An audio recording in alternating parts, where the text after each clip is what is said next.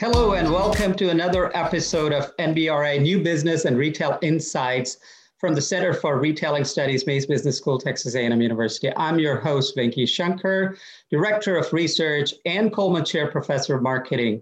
It is my distinct pleasure to welcome our guest today, Professor Oded Netzer, Arthur J. Samberg Professor of Business at Columbia University. Oded's ex- expertise centers on building statistical and econometric models to measure consumer preferences and changes in consumer choices, and text mining techniques for business applications. Oded's research has won multiple awards, including the ISMS Long Term Contribution Award, the John Little Best Paper Award, the Frank Bass Outstanding Dissertation Award, the Paul Green Best Paper Award, the William O'Dell Best Paper Award, and the Gary Lilien ISMS MSI Practice Prize Award. Oded sits on several editorial boards of leading journals. Oded teaches several courses, including a novel course entitled Developing Quantitative Intuition. Uh, Oded frequently consults with Fortune 500 and entrepreneurial organizations on strategy, data driven decision making, and marketing research. So welcome, Oded, to this podcast. Delighted that you're joining me today. How have you been in the past pandemic year? Uh, thank you first. Uh, thank you for inviting me for this. Uh, wonderful to be on, on, on this webinar and this in initiative. And thank you also for this very generous uh, introduction. Uh, with, with such an introduction, it can only go downhill from here. But uh, thank you for this very. No, you, you richly deserved it. These are all facts. So um, yeah, yeah. Uh, how was the your year been last uh, whole year? Yeah, uh, yeah. This year has been has been tough on all of us. Uh, you know, uh, I can't wait wait to get back to normal to see you among others in person. Uh, it has been a while, so definitely has been a a tough tough year and a half. Um, you know, in terms of we are, I think we're all fortunate. We have a job. We are we can continue to do a lot of what we are doing. so to some extent, I feel fortunate still that uh, um, has been able to continue with a lot of the things that, that I'm doing, but definitely um, has been tough uh, um, in terms of you know teaching. For example, at Columbia Business School, we have been hybrid since uh, September. So we have been teaching somewhat in class, somewhat um, online. So in class with some of the students being uh, on on screen while we are in class. I think there is one learning for us from this is that at least when it comes to both K to 12, what I see with my kids in school as well as MBA teaching, in person is not going away anytime soon. I think we, we have learned from this experience the value of actually seeing our our students and the students actually interacting with one another. Uh, so I think it's a big learning for us. Whereas there may be a few things that stay when it comes to to teaching. Uh, um, in terms of online, I think we'll we are we will be going back and and we'll definitely have learned about the benefit of actually having the in person when it comes to more things, maybe like research, um, I definitely miss the interaction, interaction, bouncing ideas, um, meeting in conferences, um, and b- bouncing research ideas, seeing my doctoral students in person and interacting um, with them. Again, we were able to continue our research, but again, value very much the the value personal interactions, right? In-person yeah. interactions. I get it, and uh, that's very nice of you to have some key takeaways from the last year and navigating the difficult normal that we have been used to now. I mean, if there is um, one maybe silver lining, I would say it's it's the family. I was able to spend more time with the family, and that's, family, that's really okay. have been the silver lining. Having the both me traveling less and the kids actually at home uh, has been really an opportunity to spend more time in the uh, in the nucleus family, and that this has been actually a positive of the whole thing. If to take something positive from this uh, whole year and a half. Okay, thank you for sharing that. Now, I described you uh, in uh, factual terms. How would you like to describe yourself? Um, Maybe however, five words or less, yeah, if it is wow, not okay. too difficult. Uh, let's see. So yeah, I guess the first one may be embarrassed because I'm embarrassed with these type of exercises. But uh, no, I mean more seriously, uh, how would I describe myself? I would say if it's one word, it's probably going to be nerd. Uh, if it's two words, it's going to be data nerd. I'm kind of the type of person that likes to look at data and hopefully see something in it. Uh, going maybe outside of of professional life, uh, family would be an, definitely an important uh, uh, word there, as well as soccer. I'm, I'm an avid soccer fan. Cool. Um, and maybe going back to to to uh, more of my professional life, uh, curiosity. I guess it's both professional and non-professional. Uh, I'm a very curious person, which is probably reflected by the eclectic sets of topics that I'm I'm, I'm researching, um, as well as um, something that I think um, maybe uh, is a characterization of many of us in academia, which is rigor and perf- perfectionism, right? I mean, maybe one of the reasons we are on that side of, of the world of business is the need for rigor and perfectionism, um, which pushes us to do this research until we are totally happy with it. Uh, Excellent. That's a great description. You know, it's very ironic. You said you're embarrassed by that, but yet you do a lot of research using words, text mining, and you know, uh, those. So you should be comfortable stating in your own words. And but I'm glad that you came out and described yourself. So now, let us to talk a little bit about your research journey. Since you mentioned that uh, you like to do, you're curious, you do like to do uh, rigorous, perfect re- research. Uh, how did you get started in research and how's your journey been? What are some of the turning points in your research journey? Sure, and actually that's to some extent relates to, to both curiosity and, and, and the need for perfectionism. I actually started a consultant. Uh, right after undergrad, I actually worked in consulting for quite a few years. Um, and, and working consulting, uh, I enjoyed it. I think the questions were interesting. A lot of the things we did there. was it management consulting? Sorry, was it management consulting or technical it consulting? It was economic consulting. So the, the, it was spatial economic consulting specifically. So best use for land, where to open stores, what type of stores to open in different places. Uh, okay. so this type of consulting um, was really interesting. I really enjoyed the work there, but. Uh, a few things that I've learned along the way there that, that pushed me, I would say, to, to academia.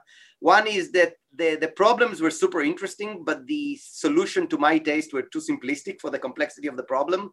And mm-hmm. that's kind of what pushed me to say, well, like, I think we can do better than that uh, in terms of developing tools.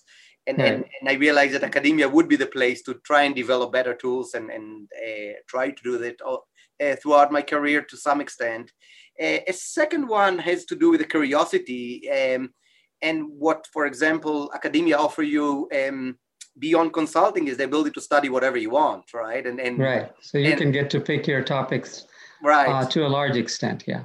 And, and, and, and be able to to to um, satisfy the curiosity, right, on the things that right. you're interested in, as opposed to the research projects that happen to land on, on your desk, which again, in of in of themselves were interesting, but but I think that the richness, I, I still believe that being an academic is the best profession in the world with that freedom of choosing what we want to study. And the third one relates to perfectionism. One thing I realized, and I didn't realize it, by the way, at the time when I was a consultant, but more later on, is that um, with a consulting project, you know, the deadline arrives and you go and present to the client and you present it as as if this is the truth. This is what, and you don't you don't use the the, the excuse of if I had another month, I would give you a much better product, right? Mm. And part of the value with, with being an academic is to have the paper sitting on your desk, sometimes even for half a year, not even touching it until you say, you know what, I think it's ready. Uh, and yes, it's a waste from all business perspective or any almost any perspective besides your your your feeling that yeah, I think I'm now ready to say this is a complete project. Um, so that led you into doing a PhD. And how did you choose your topics? Uh, how did you get in, interested in, let's say, CRM or consumer uh, dynamics, choice dynamics, and how did you get involved in text mining? Yeah, so early on in, in as you mentioned, early on in my career, I, I uh, and still do to some extent, but what worked a lot around CRM and particularly the notion of hidden Markov models and dynamic segmentation. Uh, and it started really from data. It started from observing data. And uh, I mean, at that time, um, all of us that have been during that time in, in, in the academic world of marketing know that a lot of the empirical research was on scanner panel data, right? Uh, coffee, right. tuna, and, and so on. Uh, and the data was, was fairly short. It was fairly kind of two years, if you will, of, of purchases right. of, of these. And we didn't want to use them necessarily much longer than that because we realized preferences may change because we often assumed mm-hmm. fixed preferences. And, and looking at these type of, of data, I, I, I uh, was starting to look at donation data that was over 26 years Correct, and ask yeah. myself what's different here from most of the data that we use which at the time was scanner panel data and one of the things that came to mind is dynamics to say i cannot and, and do not want to assume that people stay the same over 26 years of being a alumni from a university and how am I going to look at the dynamics of that and how am I going to model it? And indeed, um, if you look kind of in the, the kind of maybe historical perspective of the work in empirical work in marketing, we made great advances in the 90s around heterogeneity. And in fact, marketing right. truly was one of the leaders in delivering it not just within marketing, even outside. I mean, work right. by uh, people like Peter Rossi and Greg Allenby around Bayesian methodology or, or um, more of right. the uh, Wagner and Kamakura around latent class. Um, and it's in the 2000s when we started looking more rigorously at, at, at, not just the fact that customers are different, but how do they change over time? And right. that's when I got interested in, in it. The dynamic segmentation, right? From yeah. the perspective of a of hidden Markov model. And then I would say circa 2006 to 2007 is when I, for, for the first time, uh, with advances in, in machine learning and so on, started to see an, uh, an opportunity in the fact that there is uh, most of the data we have for business purposes. In fact, some estimates say 80 to 95% of the data we have for business purposes is not structured, it's not numbers. I think the estimate is over 90%, but yeah. Uh, but it's still a very high number, yeah. Yeah, so again, somewhere in the, in the, in the vicinity of 90 or even higher, yes. Uh, right is actually unstructured data. It's it's you know text, video, voice, images, uh, right. And and realizing that that we have we are not using this data just because we don't know yet how to analyze it. But at the same time, again, uh, circa 2006 seven is when computer scientists have started developing better tools to to try and extract this data. Uh, and I started thinking, well, what can we do with it within our marketing, we have an, an improving hammer on the machine learning right. computer science side.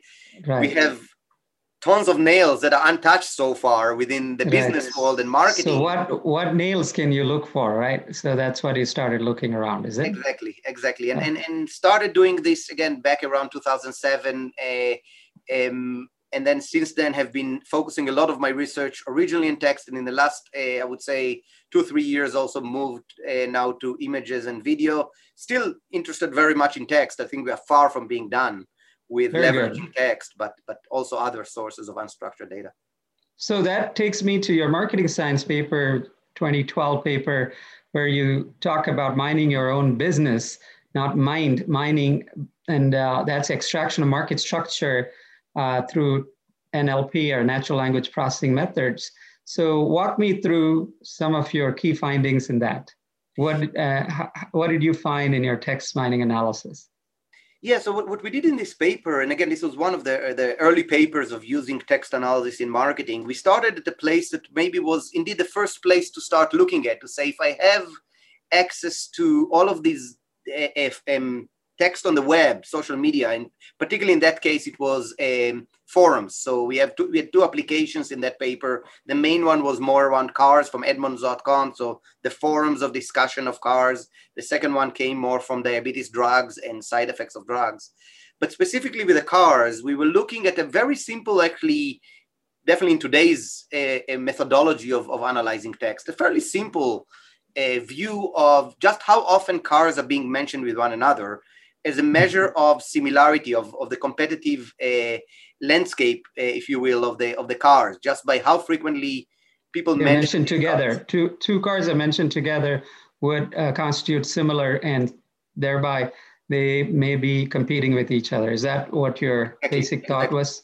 Yeah, yeah, so we simply count how often you know Honda Civic is mentioned with Toyota Corolla, and we were able to do it simultaneously because we had 900,000 messages from Edmunds.com um, we were able to do it simultaneously for you know 170 different car models and the similarity between them. And if you think about kind of the market structure analysis that we've been seeing right, up right, to that right. point in time because it was mainly survey based or even sales based on a small sample we would do it with a dozen of, of products at the time. So really opening to, to big data right? Uh, this was 2012 is maybe the hype if you will of the big data capital b capital d.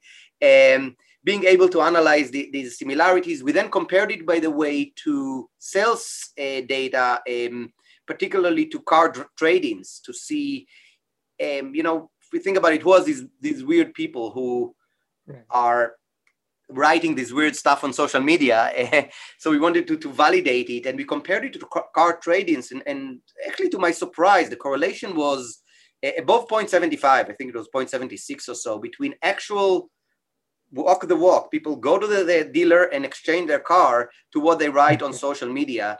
Uh, on, you know, it is very interesting because previously in marketing research, we used to have uh, you know, perceptual maps, brand similarity, and a multidimensional scaling, which is basically measures of similarity, except that you used to use surveys to ask people to rate something similar. Here you have a trove of information where people are uh, freely expressing two brands or more brands uh, together in the same paragraph, sentence, and so on, right? So what you're saying is now we can mine more data and uh, we don't have to go and do surveys, yet get the similarity measures. Is that what you were finding? Yes, yes. And, and, and there are several advantages, right? I mean, there, there is the advantage of um, I, am not bounded by, for example, demand effect of, of surveys. I don't ask any question. I'm actually I'm a fly on the wall listening right. to what people are writing, when they're writing it, when right. they decide to write it. I, the data keep coming in real time, so I have timestamp for each one of them. So we right, right. conducted in this paper a little bit also of a more dynamic type of analysis to identify some of these uh, trends. The magnitude of the data is much larger than than typical right. surveys. And the richness so also. There's a lot of richness, right? Right. Now, I'm not sure if we fully can let go of surveys. I mean, we have several complexities, right? One of them is the representativeness of these. Representatives. I was going to say that. Yeah. So, so we, we you're finding that despite the representativeness bias of uh, social media data, it is still uh, um, quite predictive of uh, of many of the behaviors. Is that what uh, is a fair statement to make based on your yes. findings? Yes. Now, I think it depends also on what you look at. We were looking at the market structure and, and, and, conventions of cars, which right. means people with maybe extreme preferences may not be very different on that dimension. If you were to look at problems, for example, it could be that you would get more experts, for example, online, and therefore may get slightly different uh, different results. Yes, for our particular data, application, we, we didn't see it. The other thing to keep in mind, even if these are, uh, so to speak, uh, so to speak, weird people, you know, talking about weird mm-hmm. stuff on social media, platforms like Edmunds are being read by all of us. so right, even, right. even if these are not representative, they affect the representative sample of consumers who, who go and buy. Right. So, uh, which may be one of the reasons why we find high correlations. Yeah, that's interesting.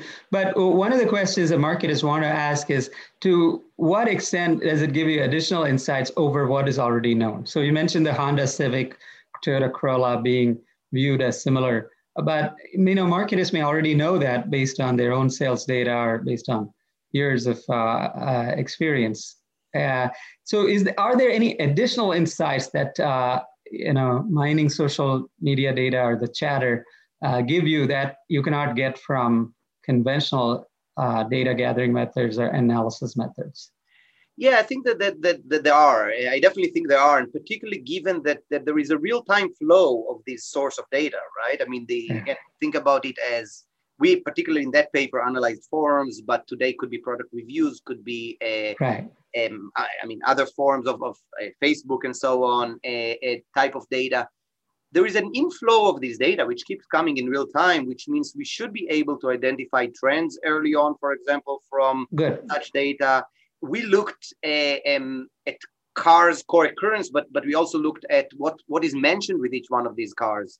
Uh, yeah. I don't know of, of, good ways of quantifying that, right? Uh, we often do it again using focus group in a qualitative way. So part of what text analysis allows us to do is to take the combine qual with quant, right? Combine the more qualitative research with quantitative one because we have so much, so much of this qualitative research that we can actually go and quantify it and often new insights do come come out of this type of uh, research. And maybe to give you an example, we did a, a recent research where we looked at um, loan default. So we looked at uh, people who applied for loan. This was peer-to-peer lending. So they wrote text on why they're asking for the loan. And then we right. had as a, as a dependent variable, we had did they repay the loan or not? Right. And we were looking for which words are predictive of, of default.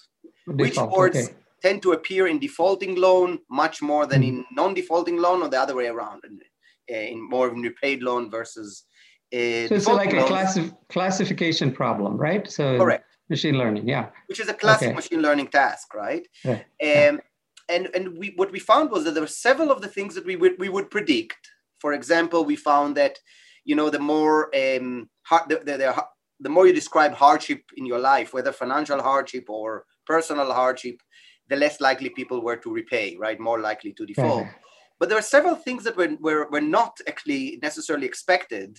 Uh, the type of, of nuggets or insights that we got from that analysis, for example, things like uh, whenever people uh, exhibited any uh, signs of deception, like writing longer, so deception often is characterized by longer language. Uh, mm-hmm. Whenever people uh, were talking, people who, who, who deceive tend to talk more about the future and present and less about the past because the past is factual. And that was associated with uh, with default. Uh, those who defaulted actually were more polite. Hello, mm-hmm. thank you, God bless you. The word God was twice as likely to appear in defaulted loans. Oh, that's a very interesting uh, finding. Yeah. Uh, um, extroversion, language of extroverts, was associated with language of this of, of default okay. uh, which is consistent with some previous research that suggested that extroverts tend, tend often to uh, have financial problems because of their frivolous lifestyle. Okay. So some things were expected, other were more of the surprising, and it's kind of what you hope to find in research, right? You you believe the data when when a lot of the expected things come up, and then you find uh, hopefully a few of these really interesting nuggets.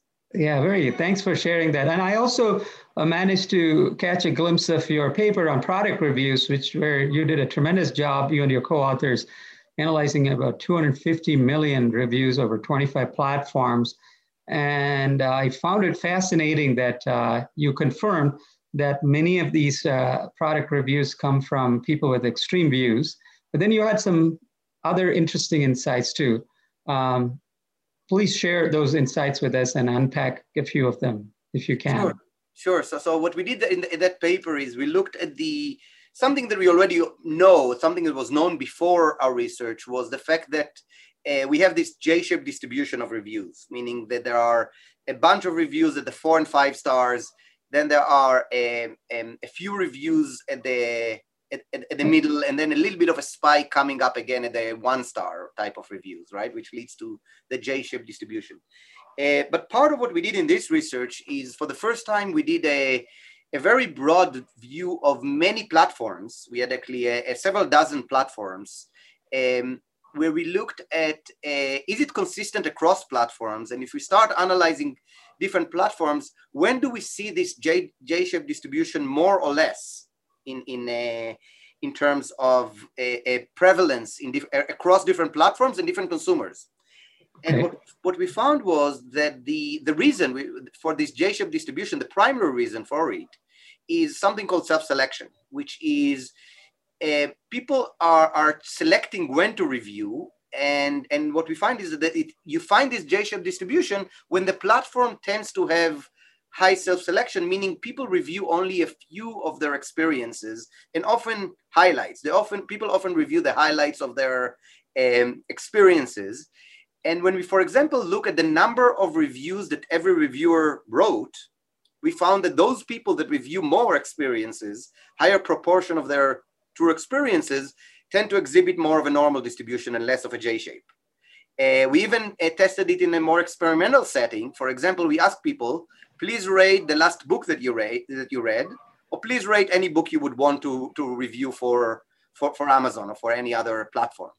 And what we found that if you, if you give you the option to choose which, which book you will review, you will find again the J shape. Either you'll review a, great book or in some cases a horrible book, but rarely right. in the middle. Yeah. When we ask you, please review your last book or your last restaurant that you visited, we found a total normal distribution and think as, as things do behave in our life. Um, and then we, we, we develop a few ways of demonstrating how firms could try and encourage people to, to write more reviews and share more reviews. And once you do that, we actually get a truer picture of consumer preferences, which will be more helpful for um, the platforms, right? Also. The platforms. So, for example, one of our recommendations for platforms is not just to give us the average reviews, the average, uh, um, you know, average rating, average rating. Four, four, yeah, four point five stars, right? Right. But tell me what what were the average by people who review only once once or twice versus mm-hmm. people mm-hmm. who review very frequently, or the minimum weigh the the average by how many reviews people provided, because those who provide more reviews provide more of a true distribution of their, their experiences. But you know, speaking about that, is it the platform's incentive to get truly normal distribution or or non J-shaped? Because they may actually be selling products uh, off uh, some of the vendors, and uh, you know, if the vendors are rated highly, they might actually keep coming to the platform. So there could be some incentive yeah. alignment issues, right? That, that's a great point. And, and in fact, it didn't make it eventually to the paper, but we, we still have it somewhere and, and, and would probably uh, um, uh, publish it at some point. We were looking at some of the cases where, where platform have an opportunity to remove reviews and ask, do we see, uh, do we see any bias there? Do we see, for hmm. example, just to give you a few examples of these, um, Yelp, for example, removes reviews that they are believe are, are, are not true review um, true uh, reviews. reviews. Yeah. Uh, we look at these, these fake reviews and ask, do we find they're more extreme versus the one they don't? We didn't find that. We asked, do do, do restaurants that advertise on on Yelp receive more favorable? Are there is the removal different between advertisers who advertise on Yelp and not? We did not find right. evidence for that. Uh, we looked, for example, at Amazon products like the, the think about Amazon Alexa and, and uh, Amazon Fire and so on. On Best Buy and on the Amazon website, we didn't find difference. So we looked at several cases where platforms maybe would have. So you didn't find any systematic bias uh, in there. We haven't. Okay. This is not to say that platforms do not have the incentive and still keep, in the big scheme of things, keep right. uh, reviews positive. But we didn't find actually evidence, at least for um, explicit as opposed to implicit, explicit deletion or of, of these reviews to manipulation. let's say. Yeah. Uh, rather than just deletion, could be also addition. But that brings uh, into spotlight fake reviews. How do you detect fake reviews in your research? Uh, it's pretty hard, right? Uh, or did you have a kind of a, do you develop an algorithm or some ways to exclude fake reviews or or see their impact?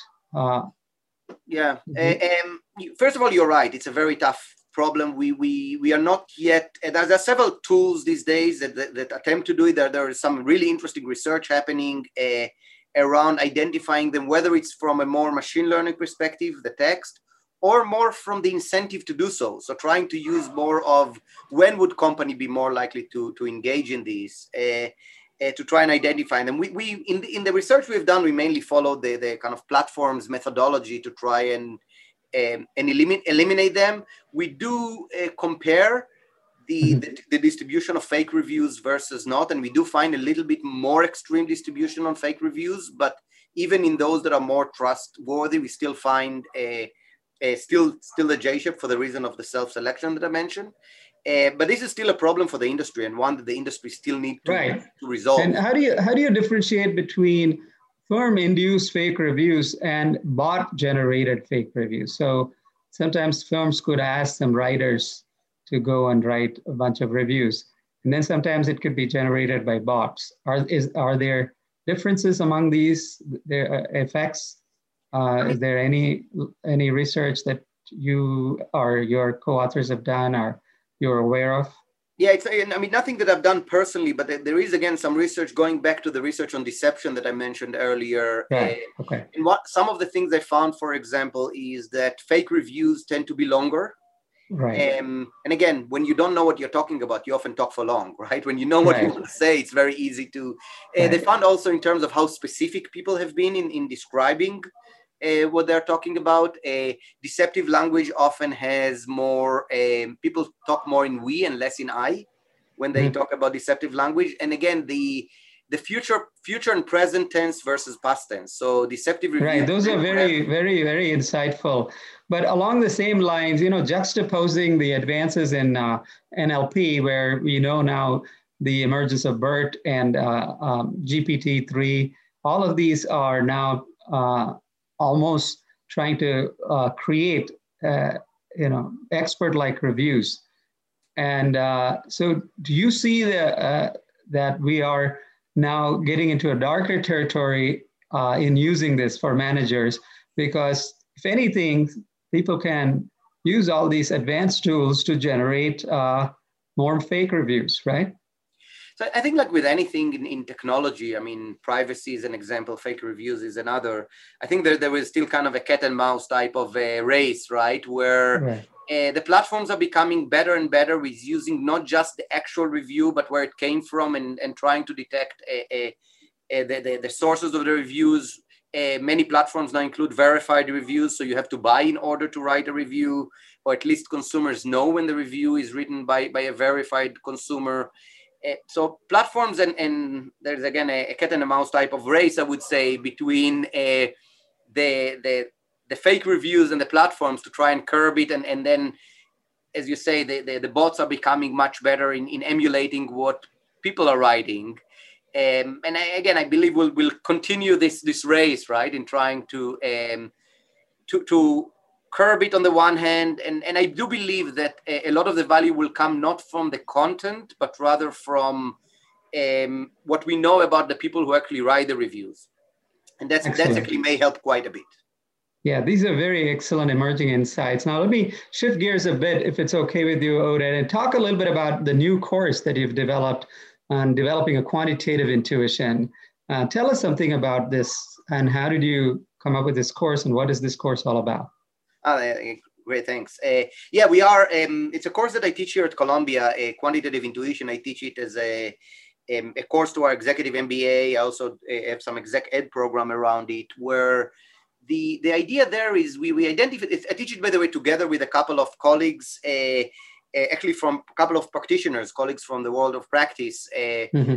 Uh, one of them is from American Express, the second one is from Google, uh, uh, Chris Frank and Paul Magnone. Um, what we identified in this course, we identified that there is actually a gap in, in the market, in the executive market, if you will, um, where we generated a whole generation of data scientists uh, we have infused the market, and if originally it was mainly the tech companies, it was mainly you know the Googles and uh, Amazon and Facebooks of the world. Now it's it's much wider, right? Now we, we have a lot of the CPG companies uh, have a whole data science team and so on. And the gap was not even in managing this data science team, but think about those who graduated, you know, good 10, 15 years ago, and are now just working in these companies where they're consuming reports that are generated by uh, data science teams. They're consuming many more um, uh, data. They need to make data-driven decisions. Right. And, and they're ill-equipped because when they went to, to business school or, or, or even to, to their undergrad, they were not taught with this type of uh, mindset of, of big data and data-driven decision making. So we develop a course where we don't teach a single um, data analysis tool. We don't teach you data science. We don't teach you what machine learning is. But what we do focus on is given that you consume a table, you consume a graph, you consume an output that comes from data, uh, from data analysis or data science, how do we make decisions with data? And we focus on three pillars in, in, in what we call quantitative intuition. And the idea of quantitative intuition means you're going to combine your quantitative together with your intuition or business acumen. Uh, the three pillars are uh, precision questioning, so being able to ask the right question. Um, you know, we believe that the smartest person in the room is not the one that always has the right answer, but the one actually that asks the really smart question, right? How often we are right. impressed by the person with the really good questions. And um, so we find that that um, uh, one of the illnesses of many of these data-driven journeys are that people are starting the journey with, oh, we have so much data. Let's see if there is something interesting in the data rather than starting with a problem or even better with a decision tree what is the decision right. you're trying to make and let's right. now go back to the data and see if the data can help me make that decision right um, so that's the, the precision questioning then the second pillar is around uh, what we call pattern recognition right. learning to identify pattern and, and critically evaluate data how to become a first interrogator of data and the last pillar is what we call holistic view or parallel view in which we discuss uh, how to become synthesizer of data. So one of the tendencies of, of both data analysts as well as managers is to summarize, to say, well, what I see in the data is A, B, and C. Uh, but rather than telling me the facts of the data, try to put it together. And here's where quantitative intuition is important, the intuition part. Together with your business acumen, what is the synthesis of the data as opposed to the summary of the analysis? as opposed to the summary and how do you go and, and, and develop more of a, a story from from what you find in the right. data Right, and and connected back to your uh, questions and decisions to be made right the decision tree right correct so and try and say hey because of what i uh, you know synthesize this is going to be my decision path, right? Is that what you're trying to get to? Yeah, that's exactly it. And in fact, already at the at the, at the problem formulation, when I define the decision, I'm right. already laying out the full process of the of the the the data-driven journey to say I need this data, and this is I mean, and in synthesizing these, I keep in mind the decision, not just oh did, right. did I find here any interesting insights, but rather does it help me to, to, to solve the problem that I defined in the start? And if you don't define the problem in the start, you don't need to worry about synthesis, but it also won't lead you anywhere with, with all Excellent. of Yeah, I think that is uh, what I um, fully agree with you. I also do something, um, you know, strategic uh, um, data science, so which is basically what you are doing, uh, which is really getting those uh, business acumen together with the uh, uh, data science methods into making uh, decisions of strategic impact. So that's wonderful. Let's talk a little bit about, you know, we, you've summarized all your research journeys, the wonderful insights, and, and this new course. Uh, but how is Oded uh, Netzer as a person? Who's Oded, apart from the fact that he's a nerd, as you yeah. yourself described?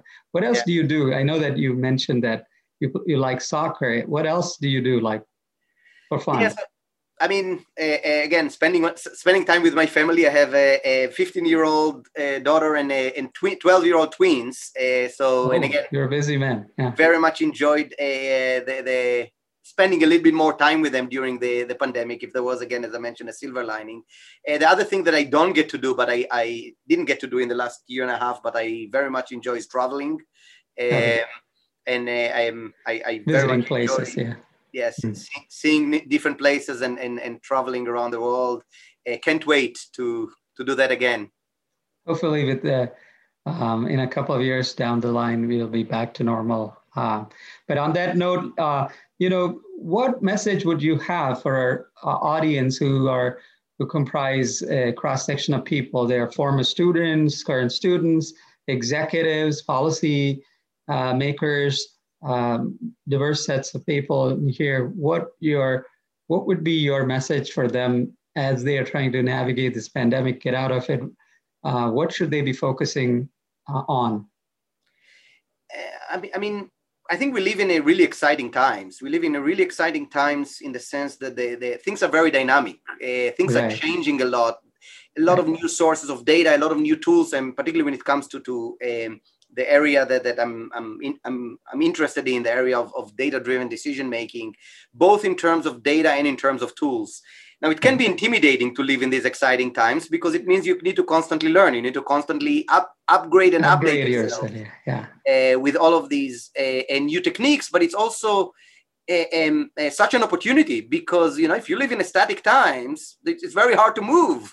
You are you always keep keep chewing the same thing over and over again. Whereas we have the opportunity of to really be more dynamic, being, yeah. being able to move things, being able to learn how do we leverage, for example, we started with text, now we move towards learning how how do we deal with images? Well, mm-hmm. video is just a bunch of images. So I have dynamic aspect to, to images. On top of that, you can put voice. So I think there is a great um, opportunity to make the challenge but make it an opportunity right? Uh, yeah. again it is a challenge but it's also a great opportunity. I mean one of the, the quotes that i like to, to quote with respect to that is that uh, what really distinguishes good leaders today is the ability to see what everybody else is seeing but thinking what nobody else has thought. Um, and it's it's the, the, the data and the tools that allows us to you know big data means we probably all look look at exactly the same thing but but but with the different tools we're actually able to maybe get different insights uh, from them. The mm-hmm. other thing i would mention is um, enjoy the journey not just the outcome right? I think that a lot of the value come through the journey of of, um, of discovering something of, right? new. of, yeah. of, discovering yes. And and um, you know I think it's why I, I know all of, of all of famous quotes often I associated to either Confucius, Confucius or Mark Twain, right? Choose a, do- a, job you love and you'll never uh, have to work a day in your life. Um, true, I think, I, I, again, I've heard it attributed to either uh, Confucius or Mark, uh, or Mark Twain.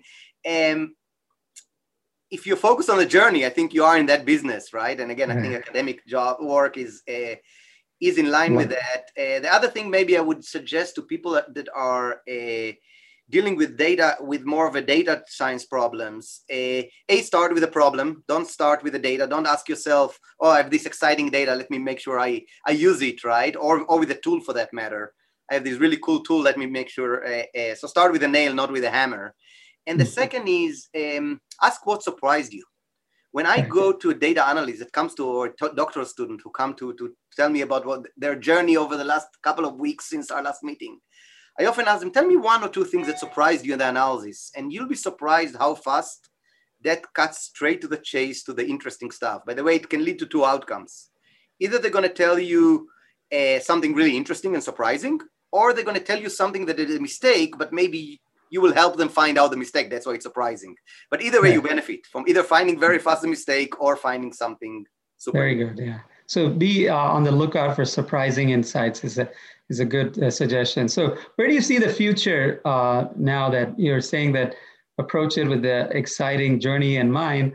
Where do you think we are headed? Uh, what do you think five years from now managers should be doing differently? Ten years from now, um, uh, and also uh, a whole bunch of managers who are stakeholders in this also in retailing. So what do you think it, it will be different five to ten years from now for those managers in in different industries? So I, I, think we'll, we'll, we'll, we'll see much more of unstructured data being used in business. I think we'll see, again, a lot of, of I think the richest, by the way, is text. Uh, despite the fact that they say that a, a, picture is worth a thousand words, the richness that we do find in text or, or voice, for that matter, if it's a conversation, is immense. And I, I do think we'll see much more of that being used and, and leveraged. Um, though again, I do warn, I do want to warn against using it for the sake of using it, start again with a with a question. Avoid the streetlight effect where we tend to use data that is available, and more ask yourself, what is the problem I need to to solve, uh, and, and, think about a, a, firm growth, things like customer lifetime value, customer equity, and ask yourself, how can data helps me grow my business, right? As opposed to oh, I have all of this data and it's great data. So uh, don't use the data for, or the tools for the sake of the data or the tools. Uh, but but I think there is great opportunities there. And ask yourself, how could they help? Uh, in the maybe short shorter term, I think we'll we'll start seeing um, really interesting uh, advances around privacy. Mm-hmm. And uh, for example, I mean, just coming very soon with Apple uh, restricting third-party data. I think right. we start seeing, for example, a host of modeling efforts to say, how can I build a model from first party data to complement the third party data, right? I mean, if when I, when I still observe third party data, I can use it to calibrate first party data that predicts whether you've, you've been to the competitor website, for example. Okay. Uh, so I think we'll see some, some advances there. Another one around maybe going back to my, my earlier work on CRM, um, I think we'll be moving from customer lifetime value to social customer lifetime value.